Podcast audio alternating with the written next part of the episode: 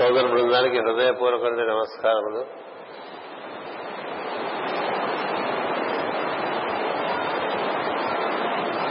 అభిభూతము యజ్ఞము కర్మము అనేటువంటి అంశములను వివరించినటువంటి శ్రీకృష్ణుడు. అటుపైన అధి యజ్ఞము అనేటువంటి విషయమును వివరించడం మొదలు పెడతాడు అధియజ్ఞం అనగా యజ్ఞములు అధిష్ఠించి ఉండటం సృష్టి ఒక మహాయజ్ఞంగా నడుస్తూ ఉంటుంది. ఇందులో యజ్ఞార్థం. పనిచేస్తూ తమను తాము పరిణామంలో ఉత్తమోత్తమ స్థితుల్లోనికి జీవులు ఉద్ధరించుకుంటూ ఉండగా రెండవ తెగవారు కూడా జీవులు స్వతంత్రించడం చేత స్వతంత్రము జీవులకు ఉండటం చేత తమకు తాముగా తమ కొరకై పనిచేయటటువంటి వారుగా తయారవుతుంటారు. అందరి కోసం పనిచేసే వాళ్ళు కొంతమంది ఏర్పడితే తమ కోసం పనిచేసేటువంటి వాళ్ళు కొంతమంది ఏర్పడతారు ఈ తమ కోసం తాము పనిచేసేటువంటి వారందరూ కూడా సృష్టి యజ్ఞములకు వ్యతిక్రమముగా పనిచేయడం అనేటువంటిది ఒకటి జరుగుతూ ఉంటుంది ఇలా జరుగుతుండగా తమ కోసం తాము పనిచేయటంలో ఆ తెగకు సంబంధించిన వారిలో సమర్థులు తయారవుతూ ఉంటారు. ఆ సమర్థులు ఈ అందరి కోసం పనిచేద్దాం అనేటువంటి వారి వారికన్నా బలవంతులై. ఈ ఈ అందు వసిస్తున్నటువంటి జీవులను తమ కొరకు పీడించడం అనేటువంటి ఒక కొత్త కార్యక్రమం మొదలవుతుంది. అంచేత ధర్మాధర్మ యుద్ధములు మనకి జరగటం అనేటువంటి దానివల్ల ప్రారంభం దీనిని ఎప్పటికప్పుడు వ్యవస్థ చెడిపోకుండా కాపాడటానికి యజ్ఞమును కాపాడటం అనేటువంటి ఒక అగత్యం ఒకటి ఏర్పడుతుంది. యజ్ఞము మనలోనే సృష్టి నడుస్తూ ఉన్నది. అంచేత దానికి వ్యతిరేకమైన కార్యక్రమములు జీవులలో వారి స్వభావం నుండి వ్యక్తమైనప్పుడు సృష్టి యజ్ఞమును రక్షించడం అనేటువంటి ఒక కార్యక్రమం ఒకటి ఏర్పడది. అంచేత యజ్ఞపతిగా యజ్ఞమును కాపాడేటువంటి వాడిగా. యజ్ఞో యజ్ఞపతి యజ్వా యజ్ఞాంగో యజ్ఞవాహన అంటూ ఉంటాం కదా. యజ్ఞభుక్ యజ్ఞకృత్ యజ్ఞి యజ్ఞకృత్ యజ్ఞ సాధన అంచేత ఉన్న సృష్టి సృష్టిలో ఒక క్రమంగా పరిణామం చెందుతూ వికాసం చెందుతూ అనుభూతి చెందుతూ ఉండేటి వారిని పరిరక్షించడం దానికి వ్యతిరేకంగా పనిచేస్తున్నటువంటి వారిని నిర్జించటం అనేటువంటి ఒక కార్యక్రమం ప్రారంభం. మనలో కూడా మన యొక్క వికాసం అంతా మనం యజ్ఞార్థం పనిచేస్తున్నప్పుడు జరుగుతూ ఉంటుంది. స్వార్థమును కూర్చి పనిచేస్తున్నప్పుడు వికాసం తగ్గి అది ఒక వ్యసనము వలె తమ కొరకై పరిశ్రమలను వినియోగించుకున్నట ఆ వినియోగం క్రమంగా దుర్వినియోగంగా మారటం. అటుపైన మనం బలహీనలను పీడించడం ఇలాంటివన్నీ ఇందులో భాగంగా జరుగుతూ ఉంటాయి. దాని కొరకు ఈ ఈ సమతూకమైనటువంటి ఈ ధర్మాధర్మములను నిర్వర్తించడానికి యజ్ఞపతిగా దైవమే ఏర్పడవలసి వస్తుంది. అతన్ని అతనే అతని యజ్ఞం అధిష్ఠించి ఉన్నటువంటి విష్ణువు అంటూ ఉంటాం మనం. అతడు పాలకుడు అంటూ ఉంటాం. అతడు ప్రభువు అంటూ ఉంటాం. ప్రభువు కూడా చేయవలసిన పని ఏంటంటే ప్రజలను ధర్మ అనుష్ఠాన బుద్ధి కలిగిస్తూ అధర్మ వక్రలను అదుపులో పెడుతూ అవసరమైతే శిక్షిస్తూ ఉండటం అనేటువంటి ఒక కార్యక్రమం ప్రారంభమైంది. ఈ కార్యక్రమము పది మందికి నాయకుడిగా ఉండే ప్రతివాడికి కూడా అది ఒక కార్యక్రమంగా ఏర్పడిపోతుంది. పది మందికి ఇంట్లో పెద్ద ఉన్నాడనుకోండి తాను తన సంతానం తన భార్య తల్లిదండ్రులు ఉన్నప్పుడు వీరందరినీ రక్షించి పోషించడం అనే ఒక కార్యక్రమం.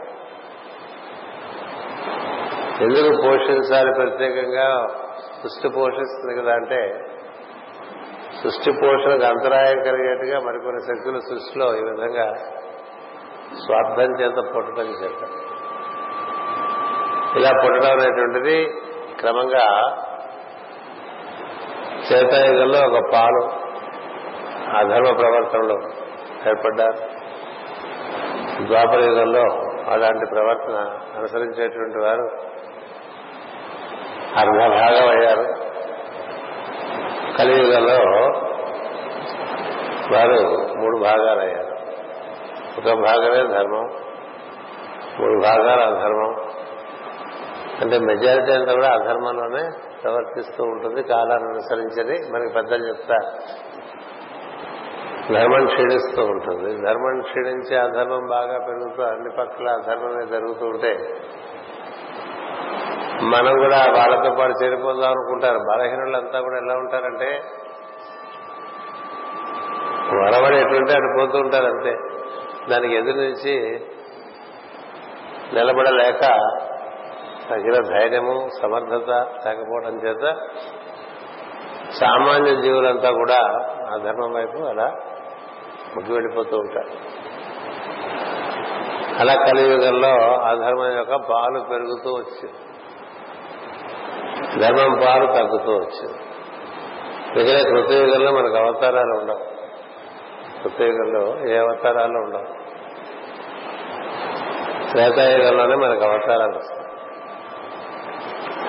అక్కడే మనకి పెట్టిన దశావతారాల్లో ఈ మత్స్యము కూర్మము వరాహము నారసింహము ఇవేవి భూమి మీద జరిగినటువంటి అవతారాలు కావు. ఇక మన వాడు మూడు కథలు చెప్తారు. ఇక్కడే నరసింహస్వామి అవతరించాడు అక్కడే చెంచులక్ష్మి ఆయన ఉపశమించింది అది ఇక్కడ ప్రహ్లాదుని చేశాడు అని చెప్తారు కానీ అది భౌతికమైనది భూమి మీద జరిగినటువంటి విషయం కాదు. ఇంకా భూమి ఏర్పడక ముందు జరిగినటువంటి అవతారం. ఎందుకంటే భూమి ఏర్పడటానికి ముందు నుంచి కూడా అంటే ఈ యుగముల కథలు రాకముందు నుంచి కూడా ఈ సృష్టి ప్రారంభం జరిగినప్పుడు సృష్టి ఒక అనంతమైనటువంటి చీకటిలో నుండి ఒక వెలుగుగా వ్యక్తమవుతుంది అనంతమైనటువంటి చీకటిలో నుండి ఒక వెలుగుగా వ్యక్తం అవుతుంది. వ్యక్తమై అది క్రమంగా వ్యాప్తి చెందుతూ ఉంటుంది. ఇలా వ్యాప్తి చెందినప్పటి నుంచి కూడా అంతకుముందు ఉండేటువంటి చీకటి ఈ వెలుగు వ్యాప్తి జరగకుండా దానికి మితి ఏర్పడేటువంటి ఒక ప్రయత్నం పనిచి ప్రారంభమవుతుంది. ఇది ఒక పక్క సృష్టి చేద్దామనే ప్రయత్నం ప్రారంభమవుతుంటే రెండో పక్క దానికి అంతకు ముందు లేదు కదా. అంతకు ముందు లేనిది ఇప్పుడు వస్తూ ఉంటే దానికి అడ్డు వస్తుంది. ఇప్పుడు ఏదైనా ఒక ఊరు నుంచి ఇంకో ఊరికి ఎవరన్నా వలస వచ్చారనుకోండి. ఇప్పుడు ఆంధ్ర ప్రాంతం నుంచి తెలంగాణ ప్రాంతానికి ఇదివరకు వలస వచ్చారు. కదా? వలస వస్తే అంతకుముందు ఇక్కడ ఉండేవాళ్ళు ఏం చేస్తారు? మేము మౌలికంగా ఇక్కడ ఉన్నవాళ్ళం. మేము ములికీలం. మీరు కొత్తగా వచ్చారు మీరు వెళ్ళిపోండి అంటూ ఉంటారు. కదా? అందుకని అంతకుముందు నుంచి మేము ఉన్నామని అలాగే అంతకుముందు ఇవంతా అడవులుగా ఉన్నప్పుడు నిండా జంతువులు ఉండేవి. అన్ని చోట్ల జంతువులు ముందు నుంచి ఉన్నాయి. తర్వాత మనుషులు వచ్చి క్రమంగా గ్రామాలు పట్టణాలు మహానగరాలు ఏర్పాటు చేసుకుంటారు. చేసుకున్నప్పుడు ఆ జంతువులు కూడా నిర్జిస్తాయి కొత్తగా ఏర్పడేటువంటి ఈ గ్రామాలను కానీ పట్టణాలను కానీ మహానగరాలను కానీ నిర్చిస్తూ ఉంటాయి. ఏం చేద్దా? అంతకు ముందు నుంచి మేము ఎక్కడున్నాం కదా మీరెవరు ఇప్పుడు రాట అంతే కదా ఇప్పుడు మరి మనం వీసాల కోసం అట్లా తెల్లవారు సమరం రోడ్ల మీద పేమెంట్ల మీద పడుండి అమెరికాకి వీసా అడుగుతాం కదా.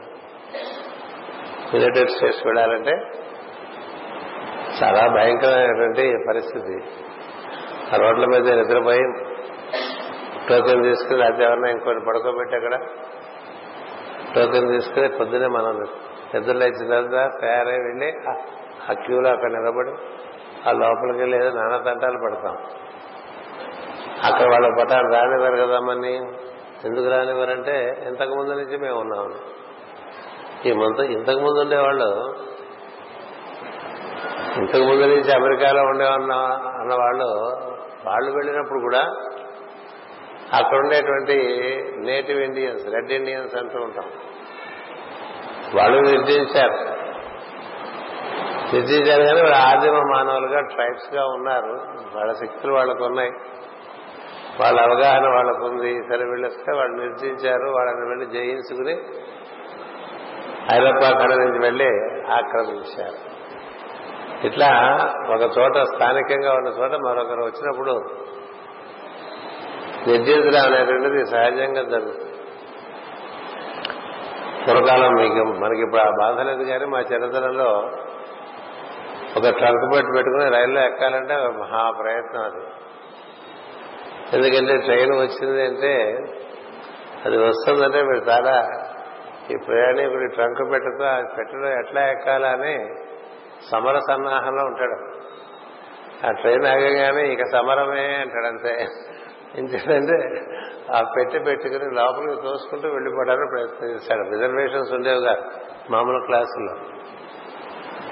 ఆ పెట్టుబడి లోపల తోసేస్తుంటే లోపల నుంచి వాడు చోట్లేదు చోట్లేదు చోట్లేదు చోట్లేదు అంటాడు. వాడు చోట్లేదు అంటూనే ఉంటాడు. వాడు తోసేస్తాడు లోపలికి వెళ్తాడు. ఆ పెట్టె మీద వాడు కూర్చుంటాడు. ఎందుకంటే లోపల సీట్ ఎలాగో ఉండదు. కదా? ఈ లోపల రైలు కదిలిపోతుంది. రైలు కదిలిపోయేసరికి సర్దుకుంటాడు సరే ఏదో ఎక్కేశాడు కదా కదా? ఆ తర్వాత స్టేషన్లో మళ్ళీ ఇంకోటి ఎక్కుతుంటే అంతకుముందు తోసుకుంటూ ఎక్కినవాడు ఈ ఎక్కుతున్న వాడిని చూడలేదు అక్కడ మళ్ళీ. కదా?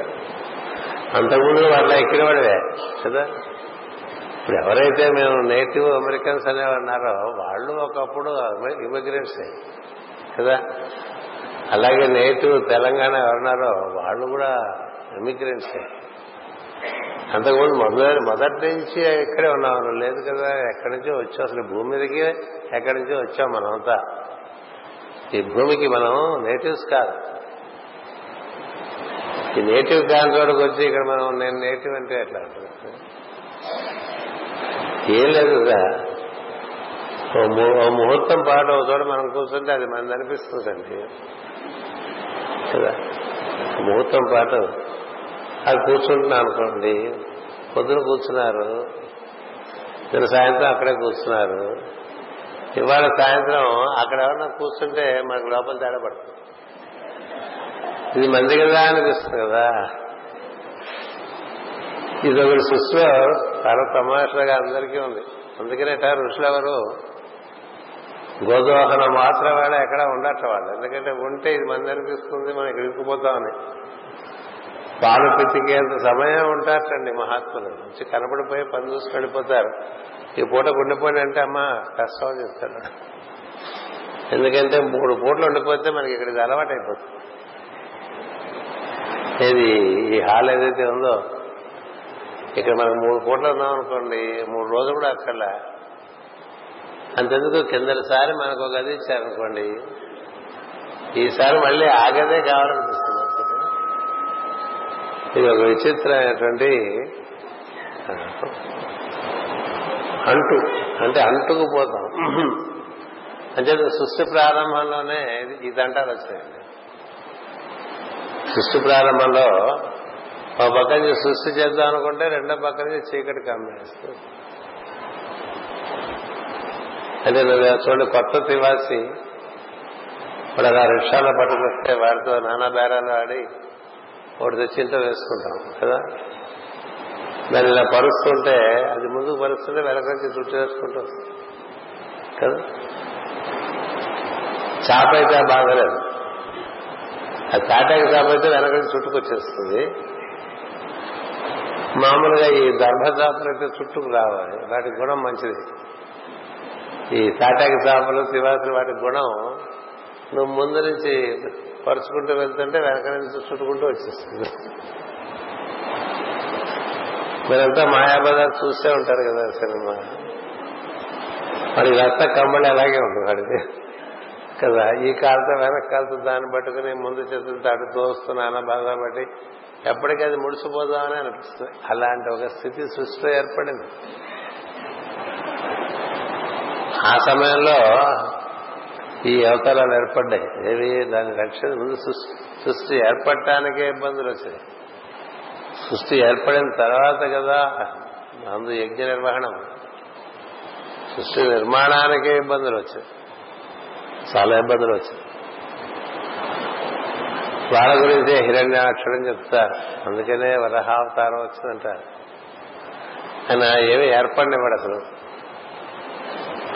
మనం కొత్తగా ఎక్కడికైనా వెళ్ళి ఏదైనా కట్టుకుందాం చూసారనుకోండి ఓ ట్రైబల్ ఏరియాలో ప్రశాంతంగా ఉంటుంది అది ముందు అక్కడ ఉండే నాయకుడు వచ్చేస్తాడు ఎవరు నువ్వు? ఎందుకు ఇక్కడ కడుతున్నావు? అని ముందు కొట్టేసి మాట్లాడతారు మన కట్టింది మనం కట్టింది కొట్టేసి అప్పుడు మాట్లాడతారు. వాడికి అప్పుడు కొంచెం స్థిమితంగా ఉంటుంది. డిస్కంఫర్ట్ మనం వస్తే. అలాంటి ఘట్టాలు ఎన్ని జరిగినాయో సృష్టి. కానీ ఎందుకోసం సృష్టి నిర్మాణం తన కోసం కాదు. జీవుల కోసం కదా జీవుల శ్రేయస్సు కోసం కదా. అంటే జీవుల శ్రేయస్సు అనేటువంటిది ప్రధానమైనటువంటి విషయం కాబట్టి ఏ విధంగా అయితే జీవుల శ్రేయస్సుకి బాగుంటుందో దాన్ని నిర్వర్తించడం కోసం అప్పటి నుంచే ఈ సృష్టిని స్థిరపరచడం దాన్ని దాన్ని క్షేమంగా ఉంచడం దానిలో జీవులు కూడా ధర్మాన్ని అనుసరించి పనిచేయటం ధర్మానికి వ్యతిరేక వ్యతిక్రమముగా పనిచేసేటువంటి వారు నిర్ధరించడం అనే కార్యక్రమం ఒకటి మొదలైతే. దానికే ఈ విరాట్ పురుషుడు కొనుక్కుంటాడు ఈ విరాట్ పురుషుడు నుంచి మీకు కథ చెప్పాలంటే భాగవతం మొదటి నుంచి చెప్పుకుంటున్నారు సృష్టి చరిత్ర. అది ఇప్పటికీ పదేళ్ళుగా చెప్పుకుంటూ వస్తున్నాం. అది టూకీగా చెప్పాలంటే మొన్న చెప్పి చెప్పాను ఇరవై ఏడు తత్వములు కలిసి ఒక విరాట్ అనేటువంటి గుడ్డుగా ఏర్పడి ఆ గుడ్డు క్రమంగా పెంచుకుని ఒక విరాట్ పురుషుడు ఏర్పడతాడు. ఆయన మనలాగానే ఉంటాడట. అయితే ఆయన నాలుగు చేతులు మనకి రెండే చేతులు. ఆయన నుంచి దేవతలందరూ ఏర్పడతారు. అంటే సృష్టికర్త ఏర్పడటానికి ముందే దేవతలు సృష్టికర్త ఏర్పడటానికి ముందే ప్రధానంగా పదిహేను మంది దేవతలు ఏర్పడతారు. సృష్టికర్త ఏర్పడటానికి ముందే ఆయనలో నాలుగు వ్యూహాలు ఏర్పడతాయి. వీళ్ళందరినీ అంతరిక్ష దేవతలు అంటూ ఉంటారు విశ్వ దేవతలు అంటూ ఉంటారు. వారెవరే అంటే సూర్యచంద్రాత్మకమైన ప్రజ్ఞలు సూర్యచంద్రాత్మకమైన ప్రజ్ఞలు.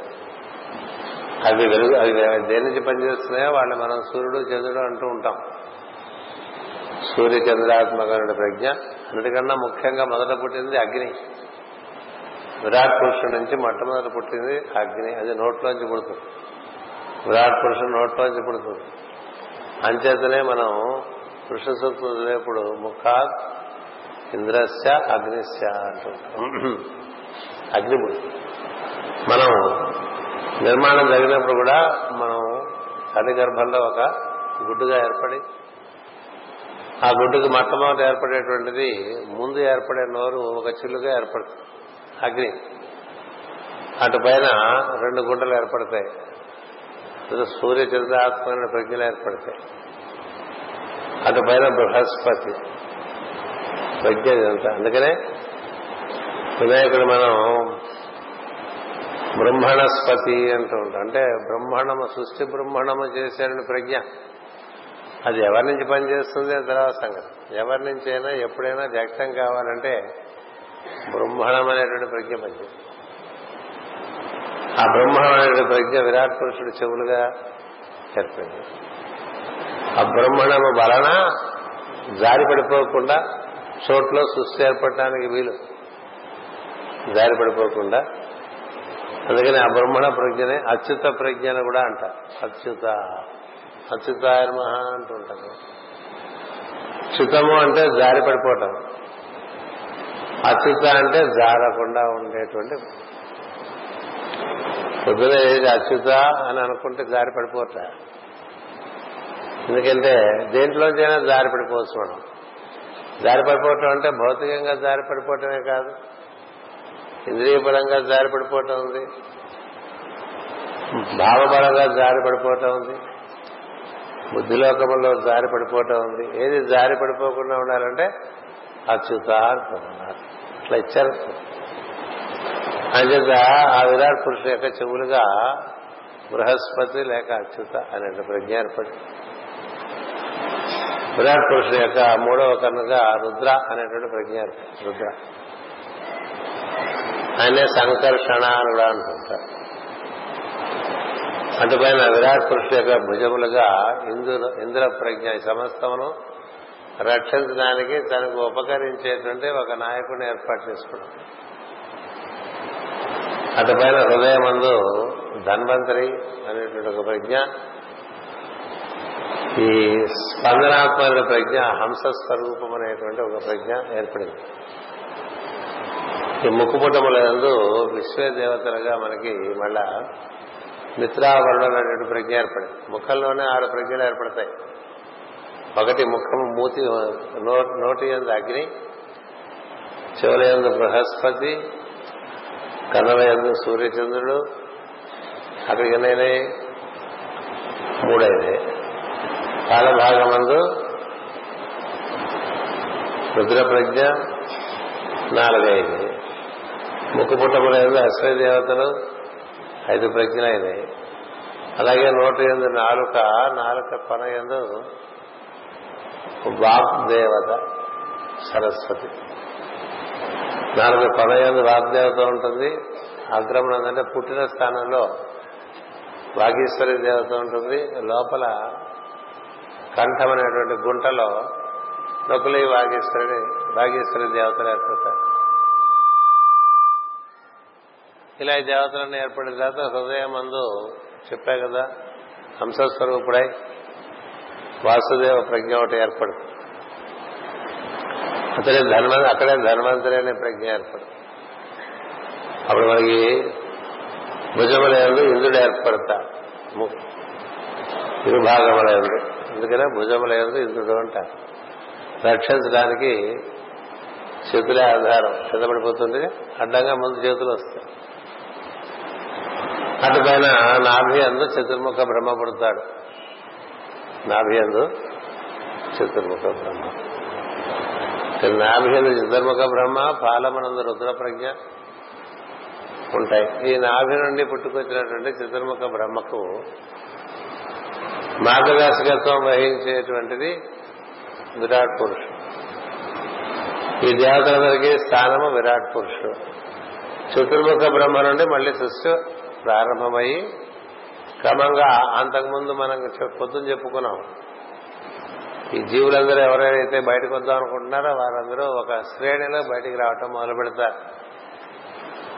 అందులో మొట్టమొదటిగా వచ్చేటువంటిది చిత్రముఖ బ్రహ్మ నుండి సృష్టి చేయటానికి ఆయనకి సంకల్పం కలుగుతుంది. దాన్ని ఎలా నిర్వర్తించుకుంటే జయప్రదంగా సాగుతుందో తెలియటం కోసం చతుర్ముఖ బ్రహ్మ తపస్సు చేస్తాడు. ఎందుకంటే ఏదైనా పని చేయాలంటే ముందు ఆలోచన తర్వాత పని శ్రేయస్కరం కదా? ముందు ఆలోచన తర్వాత పని. ముందు పని తర్వాత ఆలోచన అంటే అది అడ్డదిడ్డగా అయిపోతుంది.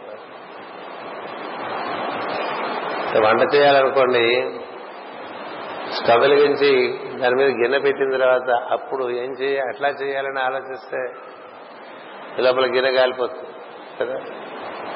అంతేనా? కాస్త ఇక్కడ ఈ ఫ్యాన్ ఏదైనా ఈ లైట్ వేయండి అంటే పది మంది లేస్తారు వేయటానికి. స్విచ్ ఎక్కడుందో వాడికి తెలియదు ఎవరికి తెలియదు తెలియక ఏం చేస్తారంటే ఓ స్విచ్ వేసే లోపల పది స్విచ్లు ఆర్పేస్తారు ఇలా ఎందుకు ఇలా ఉందంటే తెలియకుండా దిగటం పని. చేస్తుంటే తెలుస్తుందనే ఒక సిద్ధాంతం ఉంది. చేస్తూ ఉంటే తెలుస్తుందనే ఒక సిద్ధాంతం ఉంది. అందులో చాలా కాలిపోతూ ఉంటుంది. తెలుసుకుని చేస్తే అందుకని అప్పటికి ఇప్పటికో మీమాంస నడుస్తూ ఉంటుంది. ముందు జ్ఞానమా ముందు కర్మమా అని.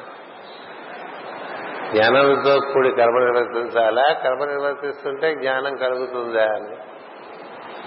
ఈ తోచినంతవరకు తెలుసుకుని అంతవరకు నిర్వర్తిస్తే ఆ తర్వాత ఇంకోటి తెలుసుకోవటం ఉంటుంది.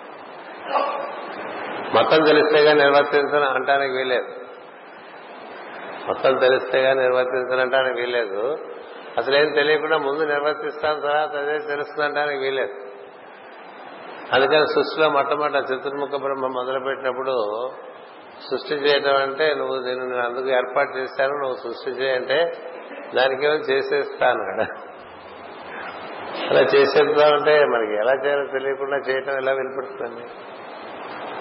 అంచేత ఆయన నుంచి సృష్టి దొరకపోగా కోపం వస్తుంది ఆయన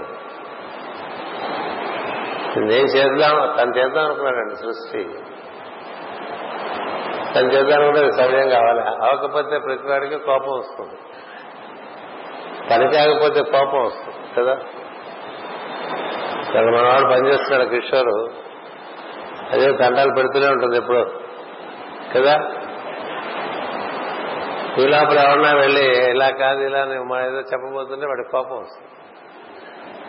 అసలే దాంతో చూస్తుంటే పక్కన వీడు కూడా కదా? ఎందుకు కోపం వస్తుంది?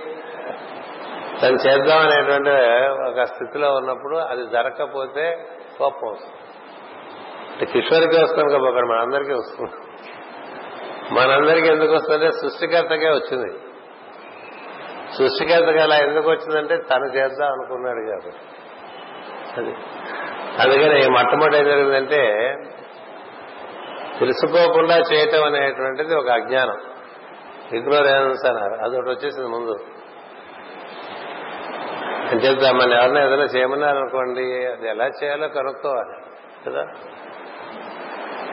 వాడు ఎలా కావాలనుకుంటున్నాడో కదా? అందుకని కనుక్కోకుండా చేయడం అనేది ఇగ్నోరెన్స్ తనే చేస్తున్నాడు అనుకోవటం అనేటువంటిది ఈగోయిజం అన్నారు అహంకారం. అహంకారం. అందుకని అజ్ఞానం పుట్టి అందులోంచి అహంకారం పుట్టి అందులోంచి కోపం పుట్టి అది సరిగ్గా జరగకపోతే దాంట్లోంచి రోషం పుట్టి తనే చేయాలనేటువంటి ఒక మోహం పుట్టి ఒకటి ఉంటుంది. కదా? నేను ఇక్కడికి వచ్చేప్పటికీ ఇక్కడ కూర్చుని ఒక ఆయన ఉపన్యాసం ఇస్తున్నాడు అనుకోండి ఏం చేయాలండి? నేను వచ్చేప్పటికే ఇక్కడ ఒక ఆయన కూర్చుని ఉపన్యాసం ఇస్తుంటే ఏం చేస్తా? అదేమిటి మన కదా చేయమన్నారు వీడియోడు కూర్చున్నాడు అన్న భావన వస్తుందా? అలా రావటం సహజం కదా? అలా వెళ్ళి అక్కడ హాయిగా కూర్చుంటే?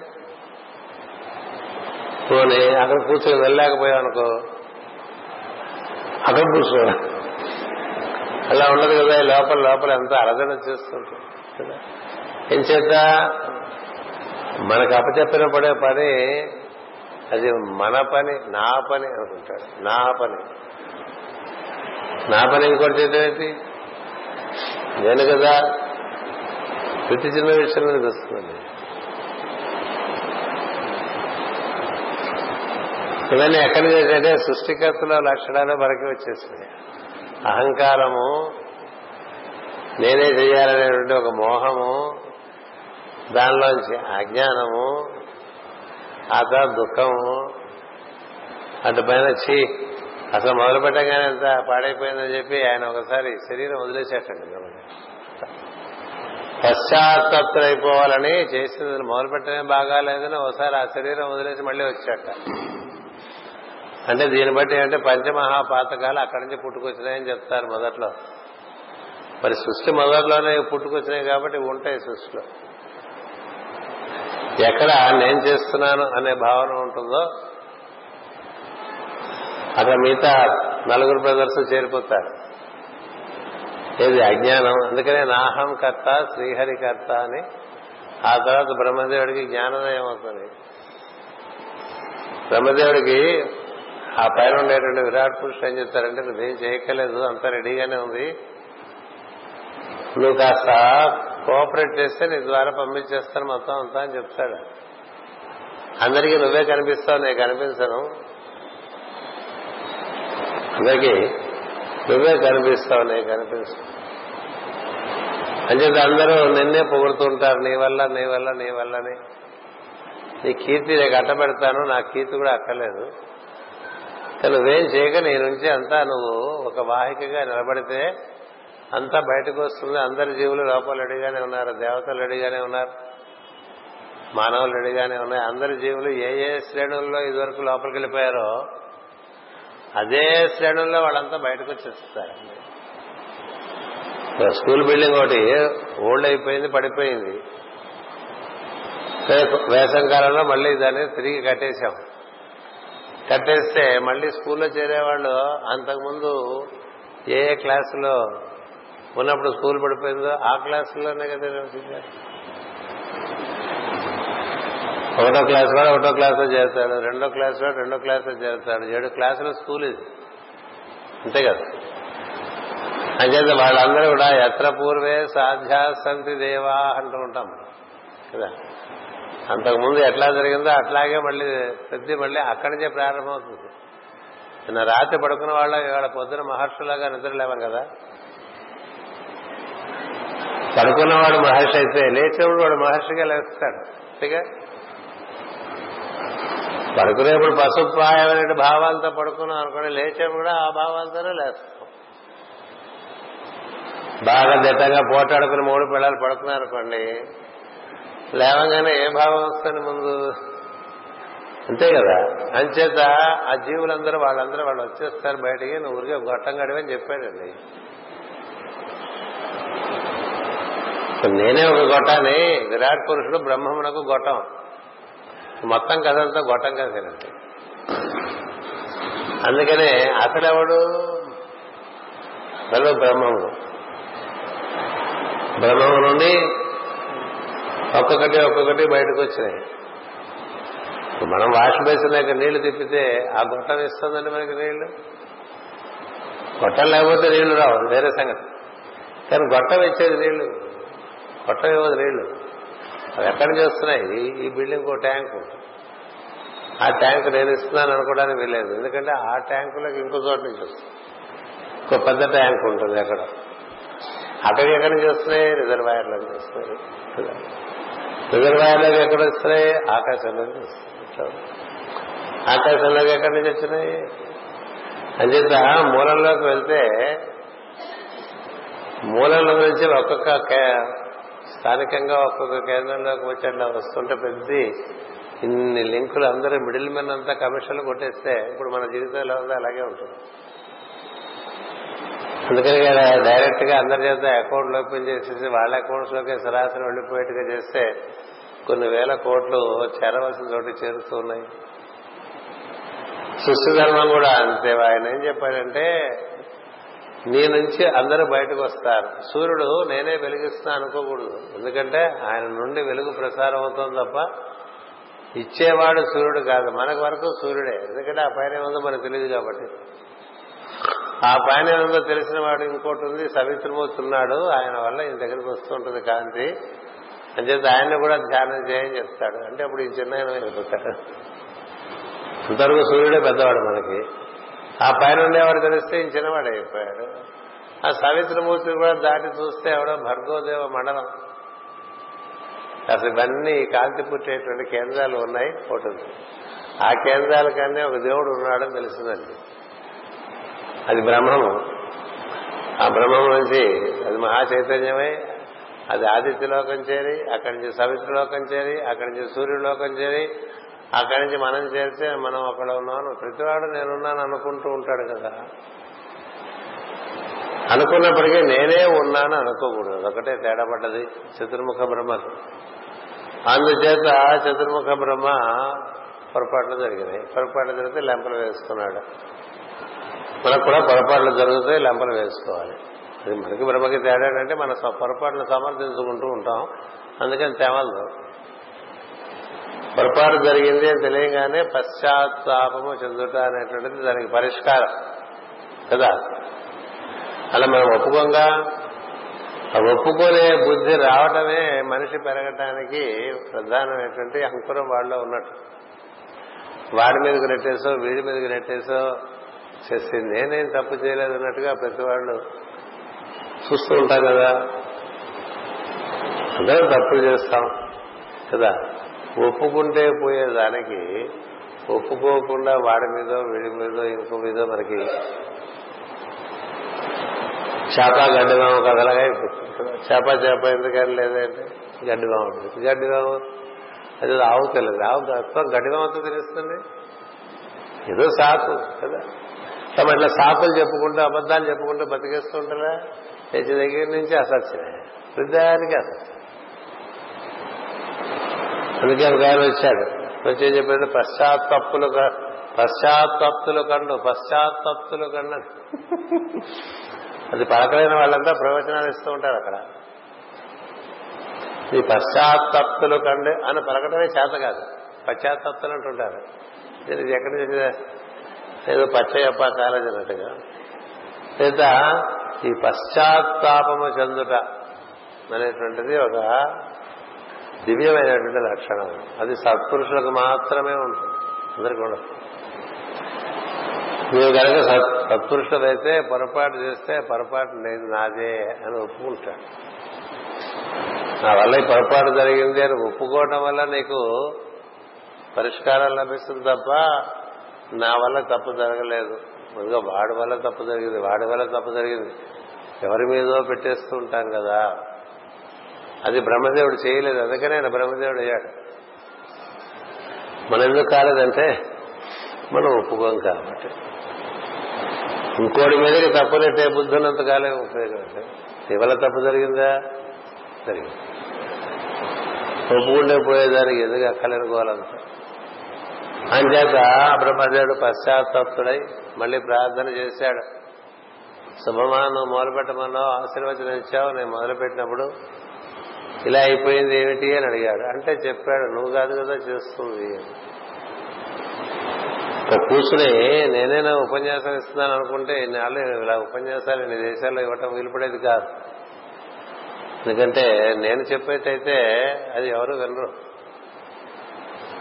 ఎవరు చెప్తే అందరూ వింటారో వాడు చెప్పాలి. అందుకనే మా మా బ్రహ్మ నిరాకరోతు అనిరాకరణమస్తు అనిరాకరణమస్తు. చెప్పేవాడు వాడే వాడే బ్రహ్మణం చేసుకుంటాడు నువ్వు కూర్చో. మీరు చెప్తే నమ్మరు కానీ మా చాలా సార్లు నేను ఇక్కడికి వచ్చినప్పుడు ఏం చెప్తానో నాకు తెలియదు. ఏం చెప్తానో నాకు తెలియదు. కూర్చుంటాను ఒకసారి బ్రహ్మను స్మరణ చేస్తుంటాను. అది వస్తుంది మీరు వింటున్నారా అది మీ కర్మ అనుకుంటాను వెళ్ళిపోతాను కదా? ఇది నా కర్మ అది మీ కర్మ.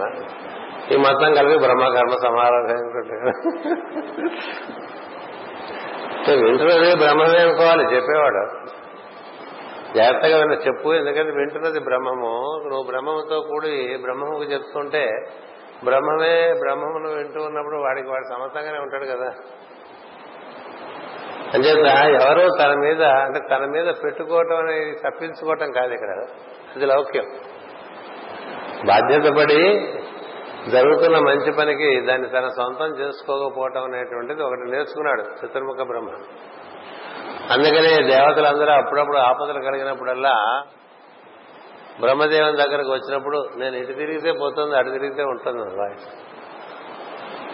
బ్రహ్మదేవుల దగ్గరికి వెళ్ళి మొరపెట్టుకుంటారు స్వామి ఆపద వచ్చింది ఇప్పుడు దీనికి ఎట్లా పరిష్కారం? అని ఇంద్రాది దేవతలు వెళ్ళి అడిగినట్లు చెప్తారు కదా. ఇప్పుడు బ్రహ్మదేవుడు అంతకు ముందే తనకు తెలిసి ఉంటే ఇలా జరుగుతుందని ఆయనే పరిష్కారం చెప్తాడు. లేకపోతే ఆయన ధ్యానంలోకి వెళ్తాడు.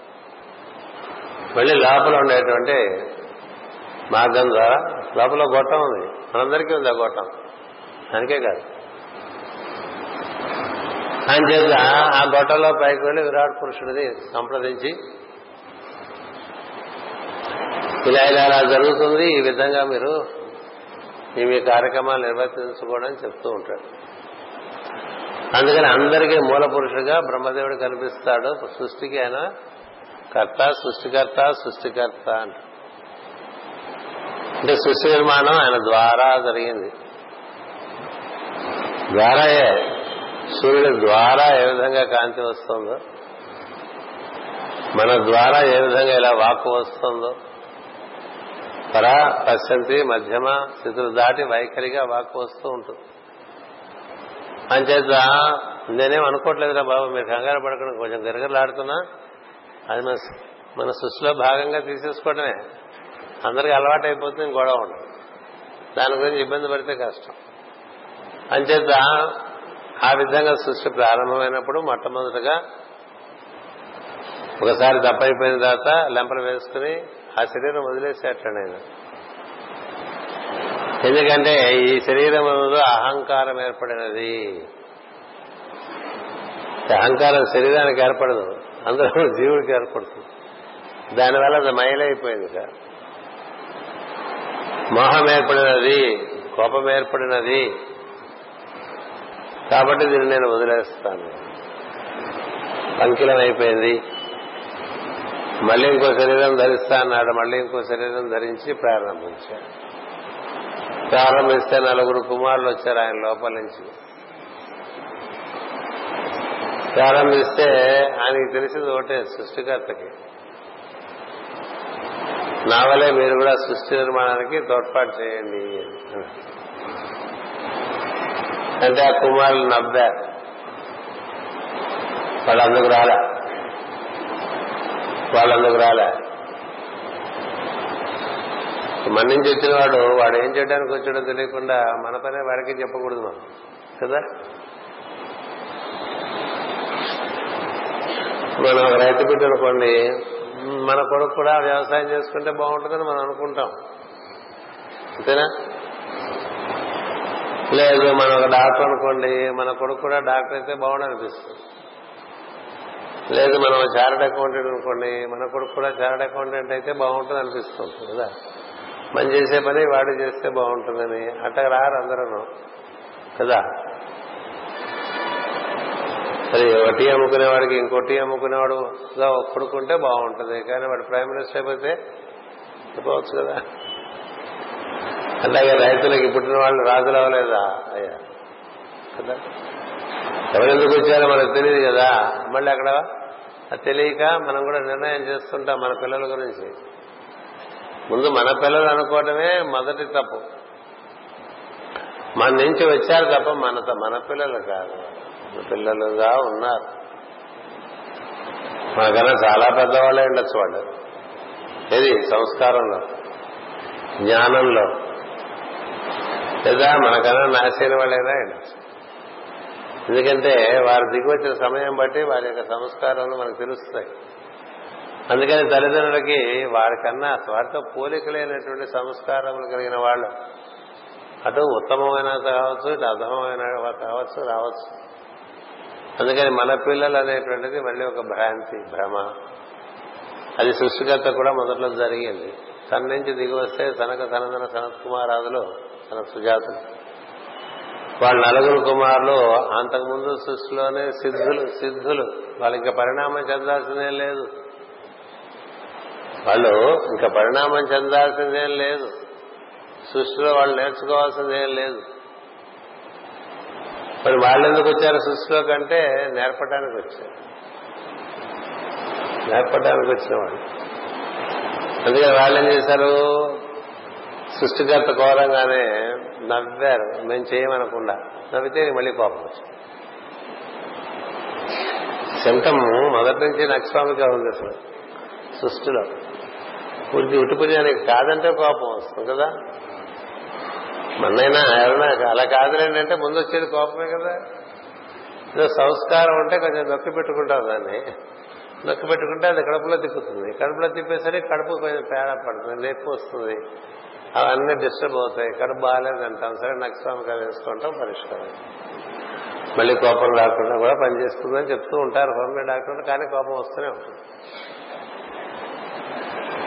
కోపం వచ్చినప్పుడు జరిగేటువంటి పర్యవసానములకు నక్స్వామిగా తప్ప కోపం రాకుండా ఉండడానికి నక్స్వామిగా పనికిరాదు. వేరే చేయాల్సినవేమో ఉన్నాయి. ఆయన చేత ఆ విధంగా ఆయన వాళ్ళకి కోపం వచ్చింది. ఇప్పుడు ఆయన చెప్పాడు కోపడక వాళ్ళు నలుగురు మరి పరమశాంతమూర్తులు వాళ్ళని కోపిద్దామని వాడు కోపం కోపడకు మేము వచ్చిన పని వేరే ఉంది మమ్మల్ని వేరే పని మీద ఆయన పంపించాడని చెప్తారు. ఏం చేయాల్సి మరి మేము చేస్తాం. అంటే స్థితి చైతన్య స్థితి పరాపశంతి మధ్యమ వైఖరి నాలుగు వ్యూహాలు ఉన్నాయి నారాయణ వాసుదేవ ప్రద్యుమ్న అనిరుద్ధ వ్యూహాలు అంటూ ఉంటారు. నాలుగు. ఈ నాలుగు వ్యూహాలని అధిష్ఠించి ఉండటానికి వాళ్ళు వస్తే సృష్టికి నాలుగు వ్యూహాలు ఏర్పడేటువంటి ఒక నమూనా తయారవుతుంది. వాళ్ళు they పాముడు the design for the creation. అంటే స్థితి ఎందు బీనెస్ అంటాం. తర్వాత ఏమో చైతన్య స్థితి ఎందు అంటే ఏదో సంకల్పము దాన్ని నిర్వర్తించేటువంటి జ్ఞానము నిర్వర్తించడం అనేటువంటి ఒక స్థితి.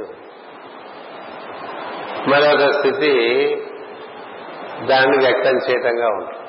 మనకు కూడా ఒక భావం కలగటానికి ముందు మనం ఉంటాం. మనలో భావం కలిగిన తర్వాత అది ఎలా చేయాలో తెలుసుకుంటాం. అక్కడ దాన్ని చేయటం మొదలు పెడతాం అది అక్కడ అవతరిస్తూ ఉంటుంది. నాలుగు స్థితిలో జరుగుతుంది. ఈ సృష్టిలో ఉండేటువంటి నాలుగు వ్యూహాలకు మేము అధిపతులుగా ఉండడానికి వచ్చాము. మాకు పని వేరే ఇచ్చాడు అని. సరే వెళ్ళిపోయారు ఇలా కోపం వచ్చింది కదా. ఆ కోపం ఆధారం చేసుకుని రుద్రశక్తి పుట్టుకొచ్చింది. రుద్రశక్తి పుట్టుకొచ్చి మొత్తం అది ఒక ప్రకంపనలతో కూడి ఉంటుంది వైబ్రేషన్స్ అంటూ ఉంటాం. అది వచ్చి చీకటినంతా బాగా తీస్తుంది మళ్ళీ కూడా చిత్రాలు పోవాలంటే రుద్రాధ్యాయం చేసుకోమని చెప్తారు. లోపల చీకట్లు పెరుగుతున్నా అజ్ఞానం పెరుగుతున్నా అస్వస్థత పెరుగుతున్నా మనకి నశించడానికి ఏవైతే ఆధారం అవుతాయో అలాంటివన్నీ ఏరిపారేయటానికి ఏం చెప్పారంటే రుద్రాధ్యాయము.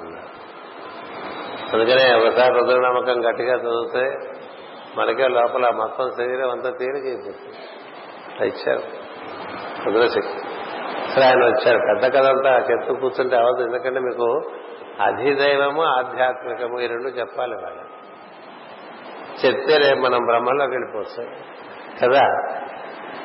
ఇప్పుడు ఆయన అడిగే అర్జునుడు అడగటం అయితే సులభంగా అడిగేశాడు మరి. కృష్ణుడు చెప్పడానికి కూడా ఆయన సులభంగానే చెప్పేశాడు. కానీ అది అలా ఉండిపోయింది. ఎవరికి అర్థం కాకుండా. ఏం చేత మరి రాస్తే ఎంత రాస్తారండి? ఇట్లా రాస్తూ ఉంటే అవ్వదు కదా. విష్ణు సహస్రామం జపమంటే ఏదో చెప్పాను ఒక ఆరేళ్ళ పాటు. అది ప్రతి నామంకి యాభై పేజీలు వచ్చింది. ఇప్పుడు మీరు వెయ్యి నామాలకి వెయ్యి యాభై పేజీలు చెప్పిన ఎన్ని వేలు అయిందండి? యాభై వేల పేజీలు. విష్ణు సహస్రనామం బుక్ ఎప్పుడు వేస్తారని అడుగుతూ ఉంటారు. అది వేసినా ఎవరు చదువుకోరు. కదా? యాభై వేల పేజీలు పుస్తకం ఏంటండి? బాగుండదు కదా. ఒక నామానికి ఒక పేజీ అంటే అది వెయ్యి పేజీలతో అయిపోతుంది. నామానికి నలభై పేజీలు యాభై పేజీలు చెప్పేశారు కాబట్టి అవన్నీ రాసేసి అవన్నీ పుస్తకంగా వేయమంటే గొప్పగా వేసుకోవడానికి బాగుంటుందేమో అని చదువుకోవడానికి ఎవరికి వీలుపడదు అలాగా ఈ చెప్పడం కృష్ణ సులభంగా చెప్తే దానికి మూడు మంది తెలిసిన వారు వివరించి చెప్పుకోవటం అనేటువంటిది జరుగుతుంది. ఎప్పుడు తెలుస్తుంది? దాని ఎదురు ధ్యానం చేస్తే తెలుస్తుంది. భగవద్గీతలో ప్రతి శ్లోకంలో ఒక్కొక్క పదాన్ని విత్తనం నానేసినట్టు నానేయాలండి. అలా మనకి అక్షరాలు వచ్చిన చదివేసుకుంటే అర్థమయ్యేటువంటిది కాదు భగవద్గీత. బ్రహ్మ విద్య యోగ సూత్రాలు అదే ఉపనిషత్తు అంతా అదే అని చెప్పేశారు కదా. మరి దాన్ని ఏం చేయాలి? ఒక్కొక్క శ్లోకాన్ని తీసుకెళ్ళి నీళ్ళలో నానేయాలి. సాయంత్రం పూట నానేస్తే పొద్దునకి మరకేస్తుంది కదా. అలా కదా తినేస్తున్నాం స్ప్రౌట్స్ అని. సాయంత్రం మెంతులు నానేసుకుంటారు. పొద్దునకి అది మరకెత్తుతాయి అవి తినేసుకుంటారు. కదా? అట్లా మన లోపల నానేసుకోవాలి. నానేసుకుంటే అది విచ్చుకుంటుంది. దాని మీద ధ్యానం చేసుకుంటూ ఉంటుంది. విచ్చుకుంటే ఎంతైనా వస్తుంది. అంచేత ఇట్లా విరాట్ పురుషుల నుంచి దేవతలందరూ పుట్టుకొచ్చారు. బ్రహ్మదేవుడు పుట్టాడు. ఆయన నుంచి పుట్టుకొచ్చారు. ముందు పంచమహాపాతకాలు ముందు పుట్టినవారి అందుకనే వాళ్ళే జ్యేష్ఠ అంటూ ఉంటారు. జ్యేష్ఠాదేవి ఆవరించిందిరా అని అహంకారము అజ్ఞానము కోపము మోహము దుఃఖము ఐదు అవి.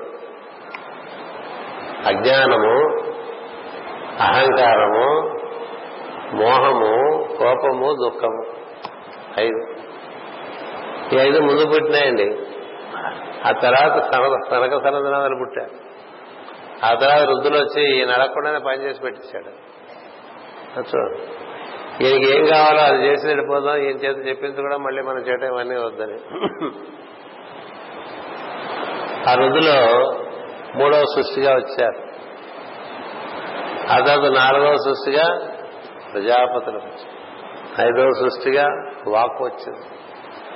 ఆరవ సృష్టిగా వాంగ్మయం వచ్చింది. ఏడవ సృష్టిగా మనవులు వచ్చారు. ఈ ప్రజాపతులు మనవులు వీరి ద్వారా మొత్తం ఈ జీవులందరూ బయటకు వచ్చేసారు మనవులు ప్రజాపతులు వాళ్ళ మధ్య పెళ్ళిళ్ళు చేసుకున్నారు. ఆ కథలే చిల్లర వలరగా బోళ్ళు ఉంటాయి. ఈ మధ్య ఒక సంవత్సరం పాటు ప్రజాపతుల కథలన్నీ చెప్పుకున్నాం. అంచేత పద్నాలుగు మంది మనవులు పది మంది ప్రజాపతులు. ఈ ప్రజాపతుల్లో వచ్చిన వాళ్ళు కూడా కొంతమంది మేము ప్రజాపతిత్వం వహించమని చెప్పారు. అదొకటి ఉంది. నారదుడు పుట్టినప్పుడు ప్రజాపతి ఆయన అన్నాడు నాకు ఈ ప్రజాపతిత్వం వద్దు. అంటే ఈ సృష్టి జీవులను బయట తీసుకొచ్చే కార్యక్రమం. నేను పూర్వేశామపి సిద్ధుణ్ణి ఇదివరకే సిద్ధుని నేను. అంచేత సనక సనందనాలతో చేరి నేను వారి ఈ సృష్టి కార్యాలను చట్టబెడతానని చెప్పి ఆయన ప్రజాపతి నుంచి బయట అలాగే కర్దమ ప్రజాపతి కూడా చాలా కథలు ఉన్నాయి. సో అంచేత ఎవరెవరు వచ్చారు? మనకి సృష్టి కథల నుండి ముందు అజ్ఞానం వచ్చింది. పంచమహాపాతకాలు అంటుంటామే వచ్చినాయి ఆ తర్వాత తనక సనందనాథులు వచ్చారు. ఆ తర్వాత రుద్రులు వచ్చారు.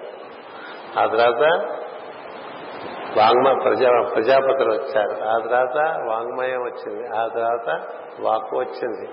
ఆ తర్వాత మనువులు వచ్చారు. ఇట్లా ఏడు తరగతులుగా వచ్చారు. అది ది గాడ్ క్రియేటెడ్. ది చెప్తుంటారు కదా వాళ్ళు ఏడు ఏడు రోజుల్లో క్రియేట్ చేసి ఆ తర్వాత రెస్ట్ తీసుకున్నాడు అంటూ ఉంటారు. రెస్ట్ తీసుకోడు. ఆయన రెస్ట్ తీసుకుంటే ఏమవుతుంది ఏది రెస్ట్ తీసుకో సృష్టిలో ఒక మనిషి తీసుకుంటాడు.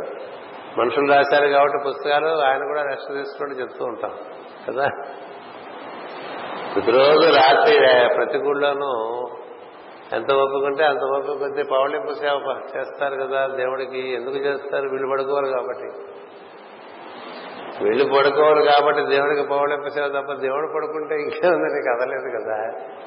అంటే మనలో స్పదనం పడుకుందనుకోండి అదేముంది కదలేదు అసలు ఎప్పుడు మేల్కాంచి ఉండేటి తత్వాన్ని మనం పడుకుంటాం కాబట్టి పడుకోబెట్టేస్తాం. అందుకని మనం లేచినప్పుడే మళ్ళీ అని లేపుతాం. కదా? ఈ పిల్లల్ని కన తలలో వాళ్ళు పడుకోవాలి కాబట్టి పిల్లల్ని పడుకోబెట్టేసుకుంటారు. కదా? పిల్లలు సహజంగా తెల్లవారుజాము లేచేటువంటి లక్షణం వాళ్ళలో ఉంటుంది. వాళ్ళు నాలుగున్నర ఐదు గంటలకు లేస్తారు వాళ్ళు.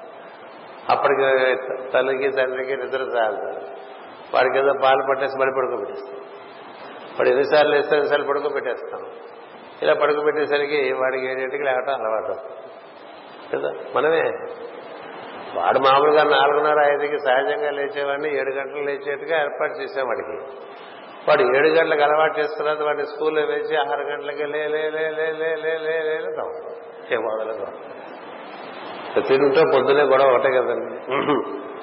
పిల్లలింటూ ఉండే గొడవ పొద్దునే ఒకటే ఉంటుంది. వీళ్ళు లేపుతూ ఉంటారు వాళ్ళు నిద్రపోతూ ఉంటారు వాళ్ళు స్నానం చేయమంటారు వాళ్ళు ఏదో మూల కూర్చుంటారు. వీళ్ళ సంఖలో చేతులు పట్టుకుని ఎత్తుకుని తీసుకెళ్ళి బాతులో కూర్చోబెట్టి నీళ్ళు పోసేస్తూ ఉంటారు. వాడు బట్టలు వేసుకోమంటే వాడు వేసుకోవడం నువ్వే బట్టలు వేయాలి బూట్లు వేయాలి సాక్స్ సాక్స్ వేయాలి బూట్లు వేయాలి. ఓ హడవాడు పడిపోతే వాడు నోట్లేదో ఏదో వేసుకుంటే స్కూల్ తీసుకుంటాడు ఇదంతా ఎందుకు జరిగింది? వాడు లేచినప్పుడు నువ్వు లేకపోవటం వల్ల వాళ్ళు లేచినప్పుడు నువ్వు లేచింటే ఎంత బాగుండేది? వాడు చిన్నప్పటి నుంచే తెల్లవారుతో లేచి అలవాటు ఉండేది కదా. ఉన్న అలవాటు పోగొట్టి అలవాటు పోయిన తర్వాత మళ్ళీ అలవాటు చేసుకోమంటే చాలా తంటాలు పడాల్సి అంచేది సృష్టిలో నిద్రపోవటం అనేది ఉండదు భగవంతునికి. అది చెప్పడానికి ఇది వచ్చింది. ఊరికి నిద్రపుచ్చేయకండి దేవుణ్ణి. దేవుడు నిద్రపోతే ఎట్లాగండి? నువ్వు నిద్రపోతావు? నేను నిద్రపోయినప్పుడు నేను నిద్రపోతున్నాను నువ్వు నన్ను జాగ్రత్తగా చూసుకోని చెప్పుకోవాలంటే అంచేత ఆ విధంగా ఏడు వీళ్ళందరూ వచ్చారని ఈ ప్రజాపతులు మనవుల నుంచి రకరకాలుగా మునీశ్వరులు రకరకాల ప్రజ్ఞలు అన్ని దిగివచ్చిన వాళ్ళ నుంచే దిగు ప్రజాపతులకి మనవులకి పుట్టినటువంటి వాళ్ళే. కపిల మహర్షి మొట్టమొదటి పుట్టాడు. కర్దములకి పుట్టినటువంటి వాడు కపల మహర్షి అత్రి మహర్షికి పుట్టినటువంటి వాడు దత్తాత్రేయుడు. ఇట్లా పుట్టుకొచ్చారు. చిలాలు పలగా ప్రజాతంతు అంటారు ఇదంతా. అక్కడి నుంచి ఒకరు ఒకరి నుంచి ఒకరు ఒకరి నుంచి ఒకరు జీవులందరూ బయటకు వచ్చేసారు. కాబట్టి ఈ జీవులందరూ బయటకు వస్తే వాళ్ళందరికీ శరీరాలు ఏర్పరిచారు మనోరు ఈ శరీరాల్లో వీళ్ళు స్థిరపడ్డారు. ఇప్పుడు వీళ్ళందరికీ ఎవరు అధి దైవము అంటే అంటే మొత్తం పుట్టినటువంటి జీవులు భూతాలన్నీ ఉన్నాయి కదా. జీవులు మొదటి నుంచి ఉన్నారు. కానీ ఇన్ని శ్రేణుల్లో దిగి వచ్చిన వారందరికీ ఒకడే నాయకుడు వాడే విరాట్ పురుషుడు అతడే విష్ణువు అంటాం మనం దేవతలకి అతడే అధిపతి. దేవతలకి అతడే అధిపతి. అందుకనే దేవతలకు ఇబ్బంది వస్తే ఎక్కడికి మొరబెట్టుకుంటారు విష్ణుమూర్తి దగ్గరికి వెళ్ళి మొరబెట్టుకుంటారు. రాక్షస బాధ అసుర బాధ బాగా పెరుగుతూ ఉంటే కొంత గబగబగా వచ్చేసాను. చెప్పుకుంటూ వచ్చేస్తే ఇక్కడ ఆరైపోతే కష్టం కదా. ఆరైపోయే లోపల మీకు అధిదైవము ఆధ్యాత్మికము అధియజ్ఞము మూడు ఒకడే ఈ యజ్ఞాన్ని నిర్వర్తించడానికి ప్రెసిడెంట్గా ఉన్నటువంటి వాడు విష్ణు అండి. చాలా పడే ఆయనకే ఇబ్బంది కలుగుతుంటే రుద్రుడు కల్పించుకుంటాడు.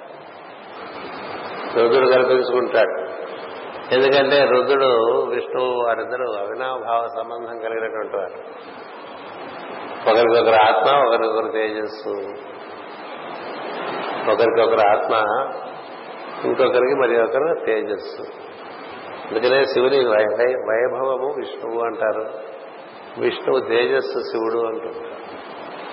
అంచేతే రాముడిగా దిగి వచ్చినప్పుడు ఆ రుద్ర స్వరూపం హనుమంతుడిగా దిగి వస్తుంది. అలాగే కృష్ణుడిగా దిగి వచ్చినప్పుడు కృష్ణుడే సగం రుద్రుడు అసలు. ఇది కేవలం విష్ణు అవతారం అనుకోపోకనేది పూర్ణమైనటువంటి తత్వం అది. అందులో బ్రహ్మదేవుడు సృష్టికర్త ఆయన. తానే సృష్టి చేశాడు గోవుల్ని గోప బాలకుల్ని అవసరం మేరకు. చాలా బాగా చేశాడు కదా బ్రహ్మదేవుడి కన్నా కూడా. ఇన్నాళ్ళు పోయినా సృష్టికర్త చేసిన సృష్టి కన్నా ద్వాపరయుగంలో శ్రీకుడు శ్రీకృష్ణుడు చేసిన సృష్టి అత్యద్భుతంగా ఉంటుంది బ్రహ్మదేవుడికి ఆశ్చర్యం వేశారు ఇంత బాగా ఎవడు సృష్టించాడని తనకు తెలియకుండా. అంటే ఎన్ని ఎన్ని యుగముల నుంచి చతుర్ముఖ బ్రహ్మ సృష్టి చేసుకుంటూ వస్తున్నాడు ఎంత ప్రావీణ్యం రావాలి ఎంత పరిపక్వత రావాలి. కావాలా? ఇప్పుడు ముప్పై ఏళ్ళ నుంచి వంట చేస్తున్నాం మనం. ఇంటికి కోడలు వచ్చింది. వంట చేస్తే ఇంటారికి ఇంటావిడ వంటకం కన్నా కోడలకు వంట నచ్చింది అనుకోండి ఎట్లా ఉంటుంది ఇంటావిడికి ఎందుకని అంత పరిపక్వత ఎట్లా వచ్చేసింది కోడళ్ళకి? అనుభవం లేకుండా అని అనుకోదు అత్త. అట్లా బ్రహ్మదేవుడు కనిపించింది. వీడేవాడు? నాకన్నా బాగా సృష్టి చేశాడు. నాకన్నా బాగున్నా వీడు తయారు చేసిన ఆవులు. వీడు తయారు చేసిన గోపకులు గొప్ప బాలకులు అందరినీ సృష్టి చేశాడు. సృష్టికర్త. అందుకని అహంకారపడి ఇబ్బంది పడి జ్ఞానం నేర్చి వెళ్ళిపోతాడు. అది వేరే కథ. అతను త్రిమూర్త్యాత్మకుడు దత్తాత్రేయులాగా శ్రీకృష్ణుడు కూడా త్రిమూర్త్యాత్మకుడు. అంజన తన సృష్టికర్త సృష్టి రక్షకుడు బోధకుడు కూడా. విష్ణువు బోధకుడు కాదు శిక్షకుడు. బోధన గురుత్వం అంతా కూడా శివుడిది. బోధన చేసేటువంటి పరంపర అంతా శివుడిని చూస్తుంది. పాలన రక్షణ పోషణ ఇవన్నీ విష్ణువు చేస్తుంది. కదా? సృష్టి బ్రహ్మదేవుడు చేస్తుంటాడు. ఇట్లా మనం చెప్పుకుంటూ ఉంటాం. ఒకే తత్వం. మనం సృష్టి చేస్తూ ఉంటాం కదా? మన నుంచి సంతానం వచ్చింది. మనం పోషణ చేస్తున్నాం. మనం విష్ణుత్వం వహిస్తున్నాం. మనమే బోధన చేస్తున్నాం విన్నా వినకపోయినా. అంటే గురుత్వం వహిస్తున్నాం కదా శివత్వం. విన్నా వినకపోయినా మన నుంచి వచ్చిన వాళ్ళకి ఏదో బోధన చేస్తూ ఉంటాం మనం. అది శివత్వం. వాళ్ళని పోషిస్తుంటాం రక్షిస్తూ ఉంటాం పాలించడానికి ప్రయత్నం చేస్తూ ఉంటాం అది విష్ణుత్వం. వాళ్ళకి దేహాలు ఏర్పాటు చేసి వాళ్ళకి చక్కగా బతికెట్టుగా ఏర్పాటు చేశాం కాబట్టి అది బ్రహ్మత్వం. ఇట్లా మనం చేస్తున్నాం కదా అట్లా ఒకే తత్వమే. ఎవరికి అర్థ అవగాహనకి మూడుగా చెప్పుకుంటాం మూడు వేరే ఉన్నాయనుకోకండి. ప్రతి వేరువేరుగా చూడటం మైండ్ అండి. మనసుకి అర్థం చేసుకోవడం కోసం విడమర్చి చెప్తే అది అట్లా ఖచ్చితం చేసేస్తుంది. భూమధ్యరేఖ ఉన్నదని భావిస్తున్నట్లుగా. భూమధ్యరేఖ లేదు. మనం మనం తయారు చేసే గ్లోబుల్ మీద ఉంటాయి అవి అది భూమి మీద లేవు. ఉందే? మనం తయారు చేసే భూగోళంలోనే కదా Pacific Atlantic Arctic Antarctic Hindu మహాస ఐదు సముద్రాలు పెట్టేస్తాం మనం. అక్కడే ఉంది అసలు భూమి మీద ఎక్కడ అది లేబుల్స్ లేవు ఏం లేవు.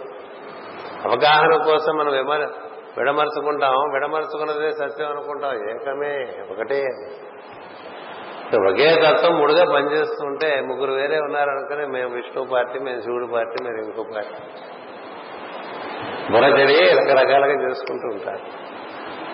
అంచేత ఈ ఈ దేవతలందరూ రావటానికి ఏది? పదిహేను మంది దేవతలు విష్ణువులు. వాళ్ళు సృష్టికన్నా కర్తకన్నా ముందు నుంచి ఉన్నటువంటి వాళ్ళు. విశ్వే దేవతలు అంటూ ఉంటారు. సృష్టిగత తర్వాత నుంచి వచ్చిన వాళ్ళు ఉన్నారు. సృష్టిగత ముందే వచ్చినటువంటి వాళ్ళు ఉన్నారు.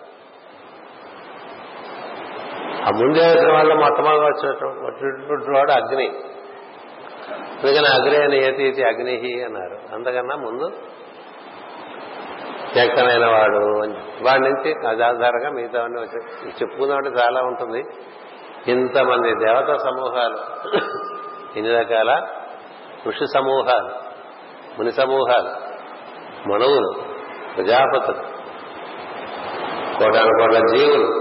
ఇవన్నీ విరాట్ పురుషుల్లోంచి సృష్టికర్త ద్వారా బయటకు వచ్చినాయి విరాట్ పురుషుల్లోంచి బయటపడ్డవి.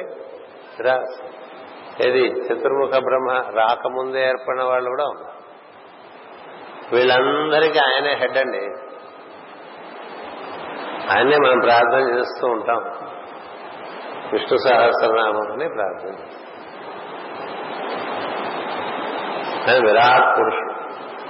ఆయనకి పదివేళ్ళు మనకి పదివేళ్ళని కదా ఇవాళ.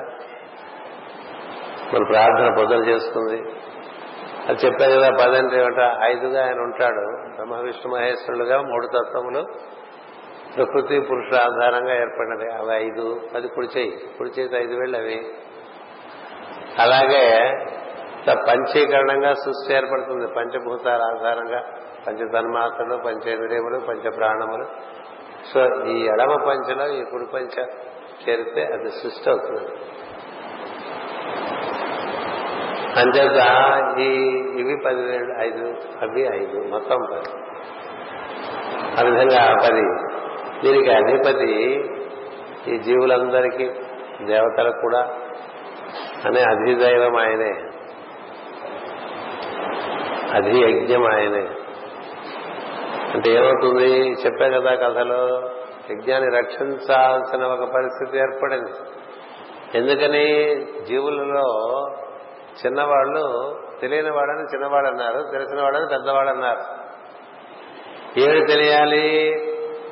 మనం పది మంది కోసం చేసింపటం వలన మన జీవితంలో పరిణామము పరిష్కారము వస్తుందని తెలిసిన వాళ్ళు తెలిసిన వాళ్ళు వాళ్ళు యజ్ఞార్థం జీవిస్తూ ఉంటారు.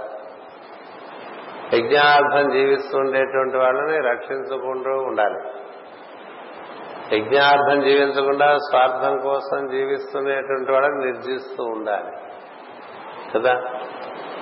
మరీ మిది మీరితే ఒకసారి ఆ శరీరంలోంచి తీసేయటమే. మళ్ళీ ఇంకోసారి శరీరంలోకి వచ్చినప్పుడు ఇంకొంచెం బాగా ప్రవర్తిస్తాడని. అదే కృష్ణుడు చెప్తాడు భగవద్గీతలో. వీళ్ళెవరు పోరురా అని చెప్తారు కదా. ఎవరు పోరు? మళ్ళీ వస్తారు. ప్రస్తుతానికి ఒక పరిష్కారం. కదా? అయిపోతా చెప్పు.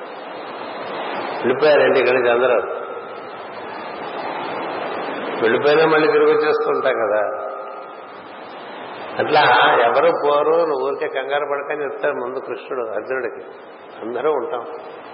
ఉన్నదేది పోదు కొత్తదేది రాదు అని చెప్తాడు ప్రస్తుతానికి ఇదొక పరిష్కారం. ఎందుకంటే మళ్ళీ వీళ్ళు పెరిగి పెద్దవాళ్ళ ఇంత క్రైసిస్ క్రియేట్ చేయడానికి టైం పడుతుంది. ఈ లోపల మనం కొంత సక్సెస్ కొంత స్థితి కల్పించచ్చు కదా? అందుకనే ఎప్పటికప్పుడు యుద్ధాలు వస్తూనే ఉంటాయి.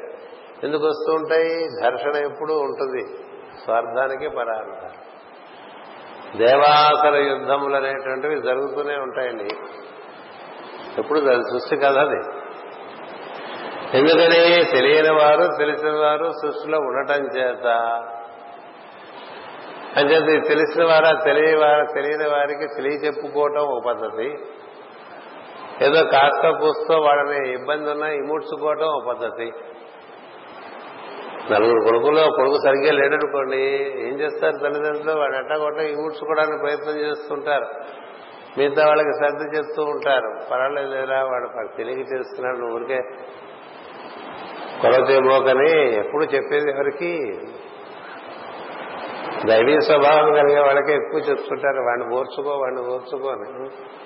వాడు ఓర్చుకోలేనంతగా చేస్తుంటే ఏం చేస్తారండి? ఎవరూ ఓర్చుకోలేనంతగా మొత్తం అంతా పాడు చేసేట్టుగా వాడు తయారైతే తీసేస్తాం ప్రస్తుతానికి. అది విష్ణు చేసింది. వాడు పుట్టి పుట్టంగానే తీసేయడం మర్యాద ఎందుకంటే తీసేస్తే వాడు నేర్చుకోవాలిగా? ఈ నేర్చుకోవడంలో ఇంకా వీడు నేర్చుకోడు అంటే వాడిని తీసేస్తాం ఇంకా నేర్చుకోవడం అంటే తీసేసి మళ్ళీ మొదటి నుంచి మొదలు పెడితే ఈసారి ఈసారి కొంచెం ఇంకొక ఛాన్స్ ఇంకొక ఛాన్స్ ఇంకొక ఛాన్స్ ఇంకొక ఛాన్స్. అట్లా మానవ జీవితాలకిట ఇరవై ఒక్క లక్షల ఛాన్సెస్ ఉన్నట్టు ఇలా రాశారు పురాణాలు? ఇరవై ఒక్క లక్షల సార్లు మానవ జన్మ ఎత్తి చూ ఇచ్చి చూస్తారట ఎంత పేషెన్స్ అండి? మనం ఏదైనా వాడు తప్పు చేస్తే ఒకసారి ఊరుకుంటాం రెండు సార్లు ఊరుకుంటాం మూడు సార్లు ఊరుకుంటాం కదా? నాలుగోసారి ఏం చేస్తామండి? పొరపాటు యూఆర్ డిస్మిస్డ్ అంటాం. ఆయన ట్వంటీ వన్ అంటే టూ పాయింట్ వన్ మిలియన్ అంటాం ఇప్పుడు ఇరవై ఒక్క లక్షల సార్లు మానవ రూపాలు ఇచ్చి చూస్తాటండి బాగుపడతాను ఇప్పుడు ఓర్పు ఓర్పు అంటానే మన ఓర్పు ఓర్పే కాదు. మన సహనం సహనమే కాదు. మన క్షమ క్షమే కాదు. అంచేత అయినప్పటికీ మా ఎప్పటికప్పుడు ఎప్పటికప్పుడు కొంచెం ఇప్పుడు కల్పించుకోకపోతే దెబ్బ తగులుతుంది మొత్తం సృష్టికి అనిపించినప్పుడల్లా తాను అవతరిస్తూ ఉంటాడు. అందుకని ఆయన యజ్ఞమును కాపాడేటువంటి వాడు కాబట్టి యజ్ఞమును అధిష్ఠించి ఉండేవాడుగా ఆయనే చెప్తారు విరాట్ పురుషుడే. యజ్ఞములకు అధిష్టమైనటువంటి దైవం అదే. అది యజ్ఞం. అనే రథంలో కూర్చున్నాడు. వీడికి తెలియదు మా అత్తయ్య కొడుకు అనుకుంటూ ఉంటాడు. సమస్యది కదా. మా అత్తయ్య కొడుకు కదా వీడు అనుకుంటూ ఉంటాడు. అవసరమైనప్పుడల్లా పని చేసుకుంటాడు. మాట మాటకి మా అత్తయ్య కొడుకు మా మా కజిన్ మా ఫస్ట్ కజిన్ అని చెప్తుంటాడు ఇంగ్లీష్. సరే ఈయనకి ఏం చేస్తాడు చెప్పండి? తెలిసినవాడు తెలియని వాడిని భరించడం అనేటువంటిది ఒకటి ఉంటుంది. అబ్బో సారా ఈ తెలియని వాడే ఎక్కువ వాగుతూ ఉంటాడు ఎందుకంటే తెలియదు తెలియని తనం వల్ల బాగుడు ఎక్కువ ఉంటుంది. కదా? తెలిసిన వాడు మౌనం వహిస్తూ ఉంటాడు. ఏం చేయలేక? వీడికి చెప్పినా తెలియదు లేని వినేసి వదిలేస్తాడు ఆ పూట కదా? అంచేత ఈ తెలియనితనం వల్ల చేసేటువంటి పిల్ల చేష్టలన్నీ చేస్తుంటే ఈ తెలిసిన వాడు చెప్పుకుంటూ ఉంటాడు అట్లా చెప్పుకున్నాడండి భగవద్గీత. అంచేత యజ్ఞమును కాపాడవలసిన బాధ్యత కృష్ణునికి ఉంది కాబట్టి యుద్ధాన్ని అంగీకరించాడు. లేకపోతే ఎవరెవరు పోతే నాకేంటి ఎవరు గెలిస్తే నాకేంటి అయ్యా? మీరెవరు నాకు రాజ్యాన్ని ఇస్తారా? ఇచ్చినా నాకు కావాలా? నాకేం అక్కర్లేదు కదా? ఆయన రాజ్యం ఆయనకు అక్కర్లేదు. గొప్ప విషయం కృష్ణుడి దగ్గర ఏంటంటే ఆయన గురువు కూడా పుట్టింది రాజవంశంలో ప్రభు అవ్వాలి కదా. కంసుని ఎవరండి? నిర్జించి మళ్ళీ రాజ్యాన్ని సవ్యం చేసింది కృష్ణుడే కదా. ఎవరిని కూర్చోబెట్టాడు? తాతగారిని కూర్చోబెట్టాడు. తాతగారిని కూర్చోబెట్టాడు. మనకి రాజ్యం ఒక్కలేదు ఏం చేస్తా? రాజ్యం ఒక్కలేదు కానీ ధర్మాన్ని తేడా వస్తే రక్షిస్తా ఏదో రాజ్యానికి రక్షిస్తా ఎప్పుడు ఆపద వచ్చినా రక్షించింది ఎవరండి? ఆయనగా ఆయనే. ఎన్నిసార్లు వచ్చాడు జరాసంధుడు? పద్దెనిమిది సార్లు వచ్చాట గజనీలాగా. వచ్చినప్పుడల్లా ఆయన సైన్యాన్ని అంతా సంహరించేసి వీడిని ఒకటే వదిలేసుకుండేవాడు ఎందుకంటే ఇంకొంతమందిని పోగేసుకురా అని. అంటే వెధవలందరినీ పోగేసుకొస్తే మళ్ళీ వెధవలు తీసుకొచ్చేవాడు వాడు ఉండాలి కదా. అది చాలా టెక్నిక్ కృష్ణుడి దగ్గర. కృష్ణుడి కథ ఆ కథలే వేరు ఆ మజా లేదు కదా? వాడు తెచ్చిన రౌడీలందరినీ కొట్టేసి వాడు వదిలేస్తాడు. వాడు మళ్ళీ రౌడీని పోగేసుకుని మళ్ళీ వస్తాడు. మళ్ళీ వాళ్ళందరినీ కొట్టేస్తాడు. కొట్టేస్తే వీడు రౌడీ కాబట్టి వీడు రౌడీ బుద్ధి వీడికి ఉంటుంది కాబట్టి వీడు మళ్ళీ రౌడీని పోగేసుకొస్తాడు. మళ్ళీ వాళ్ళందరూ కొట్టేస్తాడు. అట్లా అందరినీ వాడి పార్టీ వాడి తరఫు అంటే ఈ అధర్మాన్ని ఆచరించే వాళ్ళందరూ ఎంతమంది ఉంటే అంతమందిని కొట్టేస్తాడండి కొట్టేస్తాను వెళ్ళిపోతుంటాడు వెళ్ళిపోయాడు కృష్ణుడు పారిపోయాడు అనుకో పారిపోవటం కాదు నీ మొహం నీ నీ సైన్యాన్ని అంతా తీసేస్తాడు. చివరికి వాడిని తీయటానికి వాడు పుట్టాడు అందుకని వాడిని వాడి ఈయన తీసుకెళ్తాడు అక్కడికి తమాషాగా ఈయన తీసుకెళ్తాడు. తీసుకెళ్ళి వాడిని తీసేస్తారు కదా. యజ్ఞ పరిరక్షణం అంటే ఎలా ఉంటుంది? ధర్మరక్షణం. అందుకనే ధర్మస్వరూప ధర్మజ్ఞ అంటూ ఉంటాం కదా. ధర్మస్వరూపుడు యజ్ఞస్వరూపుడు. అది దైవము అది యజ్ఞం. మనంతా ఎక్కడి నుంచి వచ్చాం? ఆయనలోంచి వచ్చాం కదా. అందుకని ఈ పుట్టుకొచ్చిన వాళ్ళందరికీ కూడా మనం పుట్టిన వాళ్ళం కాదని పుత్రం చెప్పా. కానీ ఇలా వచ్చి మనం స్వభావంలో ఇరుకుపోయి క్షరపురుషులం అయిపోతూ ఉంటాం. మీరందరికీ కూడా ఆయనే నాయకుడు. ఇందరి లోపల ఉన్నటువంటి ఆత్మతత్వం ఒకటి ఉంది. దాన్ని ఆధ్యాత్మికము అన్నారు. ఆ ఆత్మకు నాయకుడుగా ఇంకో ఆయన ఉన్నాడు వీరందరికీ మూలంగా ఎక్కడి నుంచి పుట్టుకొచ్చిందో బ్రహ్మం ఉంది బ్రహ్మం ఇది బ్రహ్మము బ్రహ్మము నుండి విరాట్ పురుషుడు విరాట్ పురుషుల్లో పరభాగమందు రుద్రుడు హృదయమందు వాసుదేవుడు పాదములందు విష్ణువు నాభియందు సృష్టికర్త. ఇంతమంది ఉన్నప్పుడు విరాట్ పురుషుడే విష్ణు అంటానికి వీల్లేదు. పాలభాగమందు రుద్రుడు. హృదయమందు వాసుదేవుడు. పాదముల ఎందు విష్ణువు నాభి ఎందు చతుర్ముఖ బ్రహ్మ. ఇలా ఉన్నట్టుగా చెప్తారు. చాలా మంది దేవతల్ని మనకి ఆవు బొమ్మలో చూపిస్తూ ఉంటారు కదా. అట్లా విరాట్ పురుషుడి రూపంలో కూడా అన్నిటినీ చూపించేస్తారు. అంచేత అది మొత్తం అన్నమాట. అది అధిదైవము అది ఆధ్యాత్మికము అది అధియజ్ఞము అని చెప్పాడు శ్రీకృష్ణుడు. ఆ తర్వాత అది తానే అని చూపిస్తాడు అర్జునుడికి. కదా? ఎనిమిదో అధ్యాయంలో చెప్పి అక్కడి నుంచి పదకొండో అధ్యాయంలోకి వెళ్ళేసరికి తానే విరాట్ పురుషుడు అని చెప్పి దర్శనం ఇస్తాడు. తన లోపలే ఈ జీవులందరూ కూడా ఉన్నట్టుగా గోచరిస్తుంది అర్జునుడికి. రకరకాల జీవులు మనం చూచినవి మనం చూడనివి అన్ని అందులోనే గోచరిస్తాయి. కొంతమంది ఇట్లా ఎడమ పక్క నుంచి దిగి వస్తూ ఉంటారు. కొంతమంది కుడి పక్క నుంచి మళ్ళీ వెళ్ళిపోయి అందులో కలిసిపోతూ ఉంటారు హృదయంలో. ఇట్లా హృదయంలోంచి ఎడమగా దిగి వచ్చేయటం అలా ఒక చక్రంలో తిరుగుతూ మళ్ళీ కుడి పక్క నుంచి ఇలా చేరి ఆ హృదయంలో చేరటం. ఆ హృదయ కేంద్రాన్నే కౌస్తుభము అన్నారు. కౌస్తుభం అది ప్రకాశవంతంగా ఉంటుంది కౌస్తుభం అని అంటూ ఉంటాం కదా. ఏమిటా కౌస్తుభం అంటే జీవులు ఉత్పత్తి స్థానం ప్రళయంలోకి వెళ్ళిపోయిన జీవులకి ఉత్పత్తి స్థానము భగవంతుని యొక్క కౌస్తుభం. కౌస్తుభం ఉంటుంది అక్కడే అమ్మవారు కూడా ఉంటుంది. అంచేత అక్కడి నుంచి దిగి వస్తుంటారు అందులోకి అందరూ వెళ్ళిపోతూ ఉంటారు. ఎన్నో తలకాయలు ఆయన చూసినవి అర్జునుడు చూడనివి మూడు కనిపిస్తాయి. చాలా రకాలుగా కనిపించి ఎంతో విపరీతమైనటువంటి రూపం అది. అందులో తను కూడా కనిపిస్తాడు. మనం అట్ట మీద అయితే వేరుగా వేసుకుంటాం కానీ విశ్వరూపం చూపించినప్పుడు దండం పెడుతూ అర్జునుడు బయట ఉండకూడదు. ఎందుకంటే విశ్వరూపంలో భాగమే కదా అర్జునుడు అది మాస్టర్ గారు ఎప్పుడు చెప్తూ ఉండేవారు.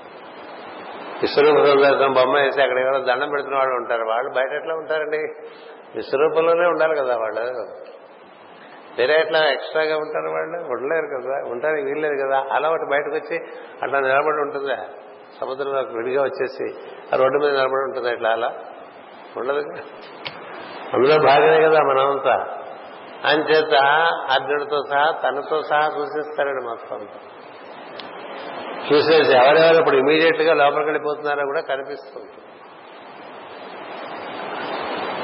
ఎవరెవరు ఇప్పుడు రాబోయే కొద్ది కాలంలో లోపలికి వెళ్ళిపోతున్న వాళ్ళందరూ కనిపిస్తారు. లక్కీగా తను అందులో కనిపించడం. మన పరాలని మనం ఉంటాం కొన్నాళ్ళని తెలుసుకుంటాడు అనమాట అంతేకాదు అన్నగారు కనిపించడం వెళ్ళిపోయేవాళ్ళంగా ఇది పాండవులు కనిపించడం అందులో. ధర్మపరులు స్థితిలో ఉంటారు.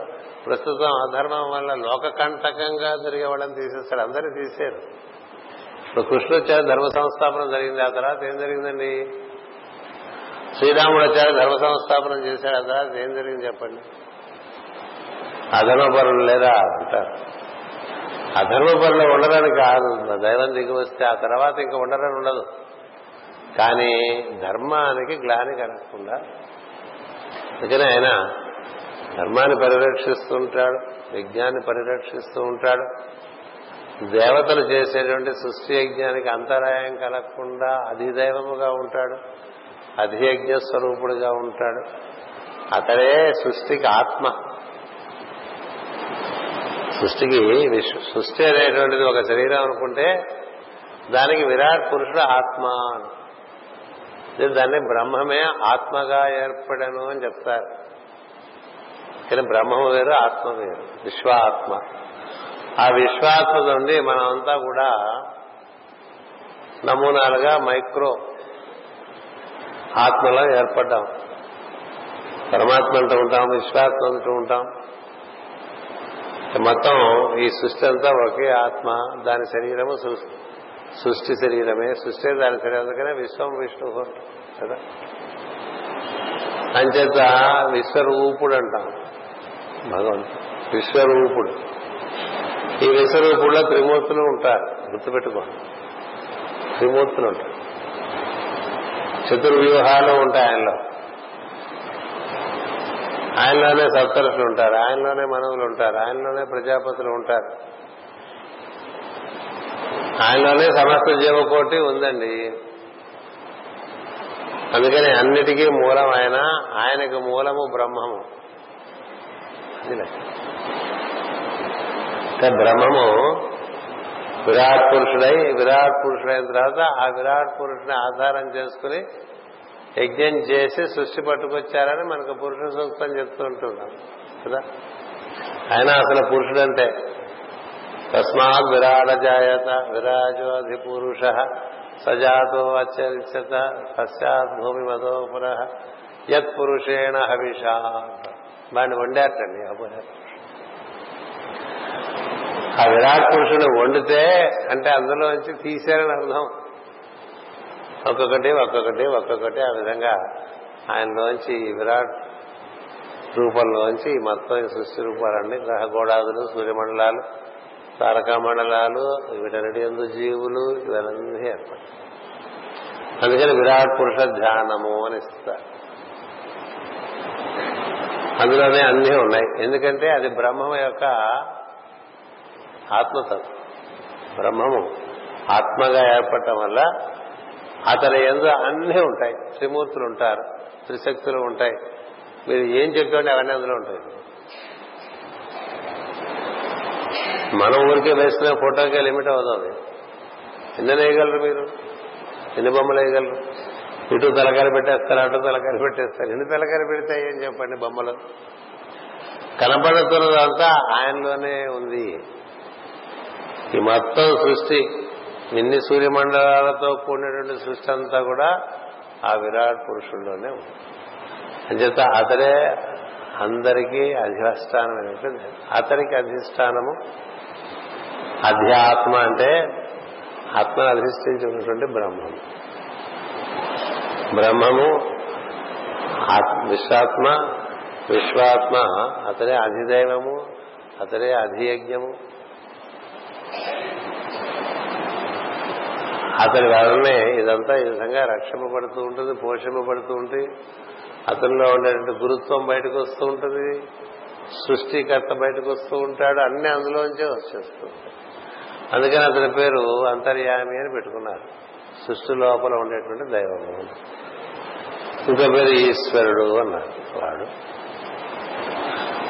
ఆయన అందరిలో కూడా తన కేంద్రం ఒకటి పెట్టుకున్నాడు. మనందరిలో కూడా ఆయన కేంద్రం ఉంది. అంటే పై దేశాలకు సంబంధించినటువంటి ఒక కేంద్రం ఈ దేశంలో ఉంటుంది కదా. వాళ్ళ కాన్సులేట్ మన దేశంలో ఉండదు. అట్లా ఈ విశ్వస్వరూపుడైనటువంటి విశ్వాత్మైనటువంటి ఈశ్వరుడైనటువంటి అంతర్యామైనటువంటి దైవం యొక్క ప్రజ్ఞకు ఒక కేంద్రం మనలో కూడా ఉంది. ఎందుకంటే మన ఆయనకు నమూనా కాబట్టి మనకి రెండు కన్నులు ఉన్నాయి. అవి కూడా సూర్యచంద్రాత్మకములే. మనకి మూడో కన్నుతున్నది అది రుద్రాత్మకమే. కదా? అందుకనే మనం దాన్ని అగ్నిలోచనం అంటాం. మనకి ముఖం ఉన్నది. అగ్ని. నాలుగుపై వాక్కు సరస్వతి ఉన్నది. ఆయనలో ఏమున్నాయో అవన్నీ మనలో పెట్టాడండి. అది మన యొక్క విశేషం. ఏం తేడా చేయలేదండి. అందుకనే తండ్రి తన కొడుక్కి సమస్తం చేసి పెట్టాడంటే అదే అర్థం. జీవులందరికీ మానవులు ప్రత్యేకించి వాళ్ళకి తనతో సమానమైన వాళ్ళుగా వాళ్ళని తయారు చేశాడండి. అంత గొప్పవాడండి. అంత సమానంగా తయారు చేసి వీళ్ళు పెడితే అంత సమానంగా వీళ్ళు ఉండలేకపోయారు. అది వచ్చి కూడా చక్రవర్తి కుమారుడే వాడేదో వ్యసనాలు పాలైపోయాడు. ఇంక వాడు చక్రవర్తి అయ్యే అవకాశం కూడా లేకుండా కదా. అందుకని ఏం చెప్తారు? నువ్వు రాజకుమారుడవే. ఇలా భ్రష్టు పట్టావని చెప్తారు. భ్రష్టు తొలగిస్తే రాజకుమారుడే. కదా? సహజంగా దైవ అందరం. సహజంగా. అందుకని మనకి ఇప్పుడు మనం మళ్ళీ దైవకుమారులం అవ్వటానికి తెచ్చుకోవాల్సినవి ఏం లేవు. వదిలించుకోవాల్సినవి చాలా ఉన్నాయని చెప్తారు. అసలు విషయం బంగారం దాని చుట్టూ చాలా మకిలి చేరింది.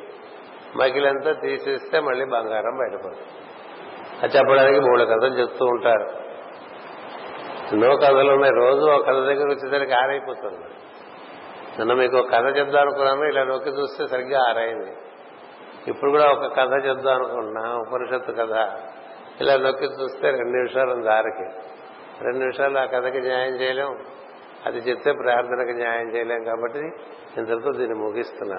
ఇప్పుడు మనకి ఏమర్థమైందండి ఈ రెండు రోజుల్లో? కర్మం అంటే ఏమిటో తెలిసింది. అది యజ్ఞంగా ఎలా నిర్వర్తించుకోవాలో తెలిసింది. కర్మము యజ్ఞము ఈ రెండు అడిగాడు. అధిభూతములు అనేవి తెలిసినాయి. అని అధిష్ఠించి ఉండడం అనేటువంటిది సృష్టికర్త ఉన్నాడని మనం కూడా అధిష్ఠించి ఉండవచ్చు. అటుపైన అధిదైవము తెలిసింది అధియజ్ఞము తెలిసింది. ఆధ్యాత్మము అనేటువంటిది తెలుస్తుంది బ్రహ్మము. ఇది రేపు చెప్పుకుంటాం. స్వస్తి ప్రజాభ్య పరిపాలన శ్రమ వచ్చాయి న్యాయేన మార్గేణ మహిం మహేషా గోబ్రాహ్మణేభ్య శుభమస్తు లోకా సమస్త సుఖినో భవంతు. లోకా సమస్త సుఖినో భవంతు. లోకా సమస్త సుఖినో భవంతు. ఓం శాంతి శాంతి శాంతి.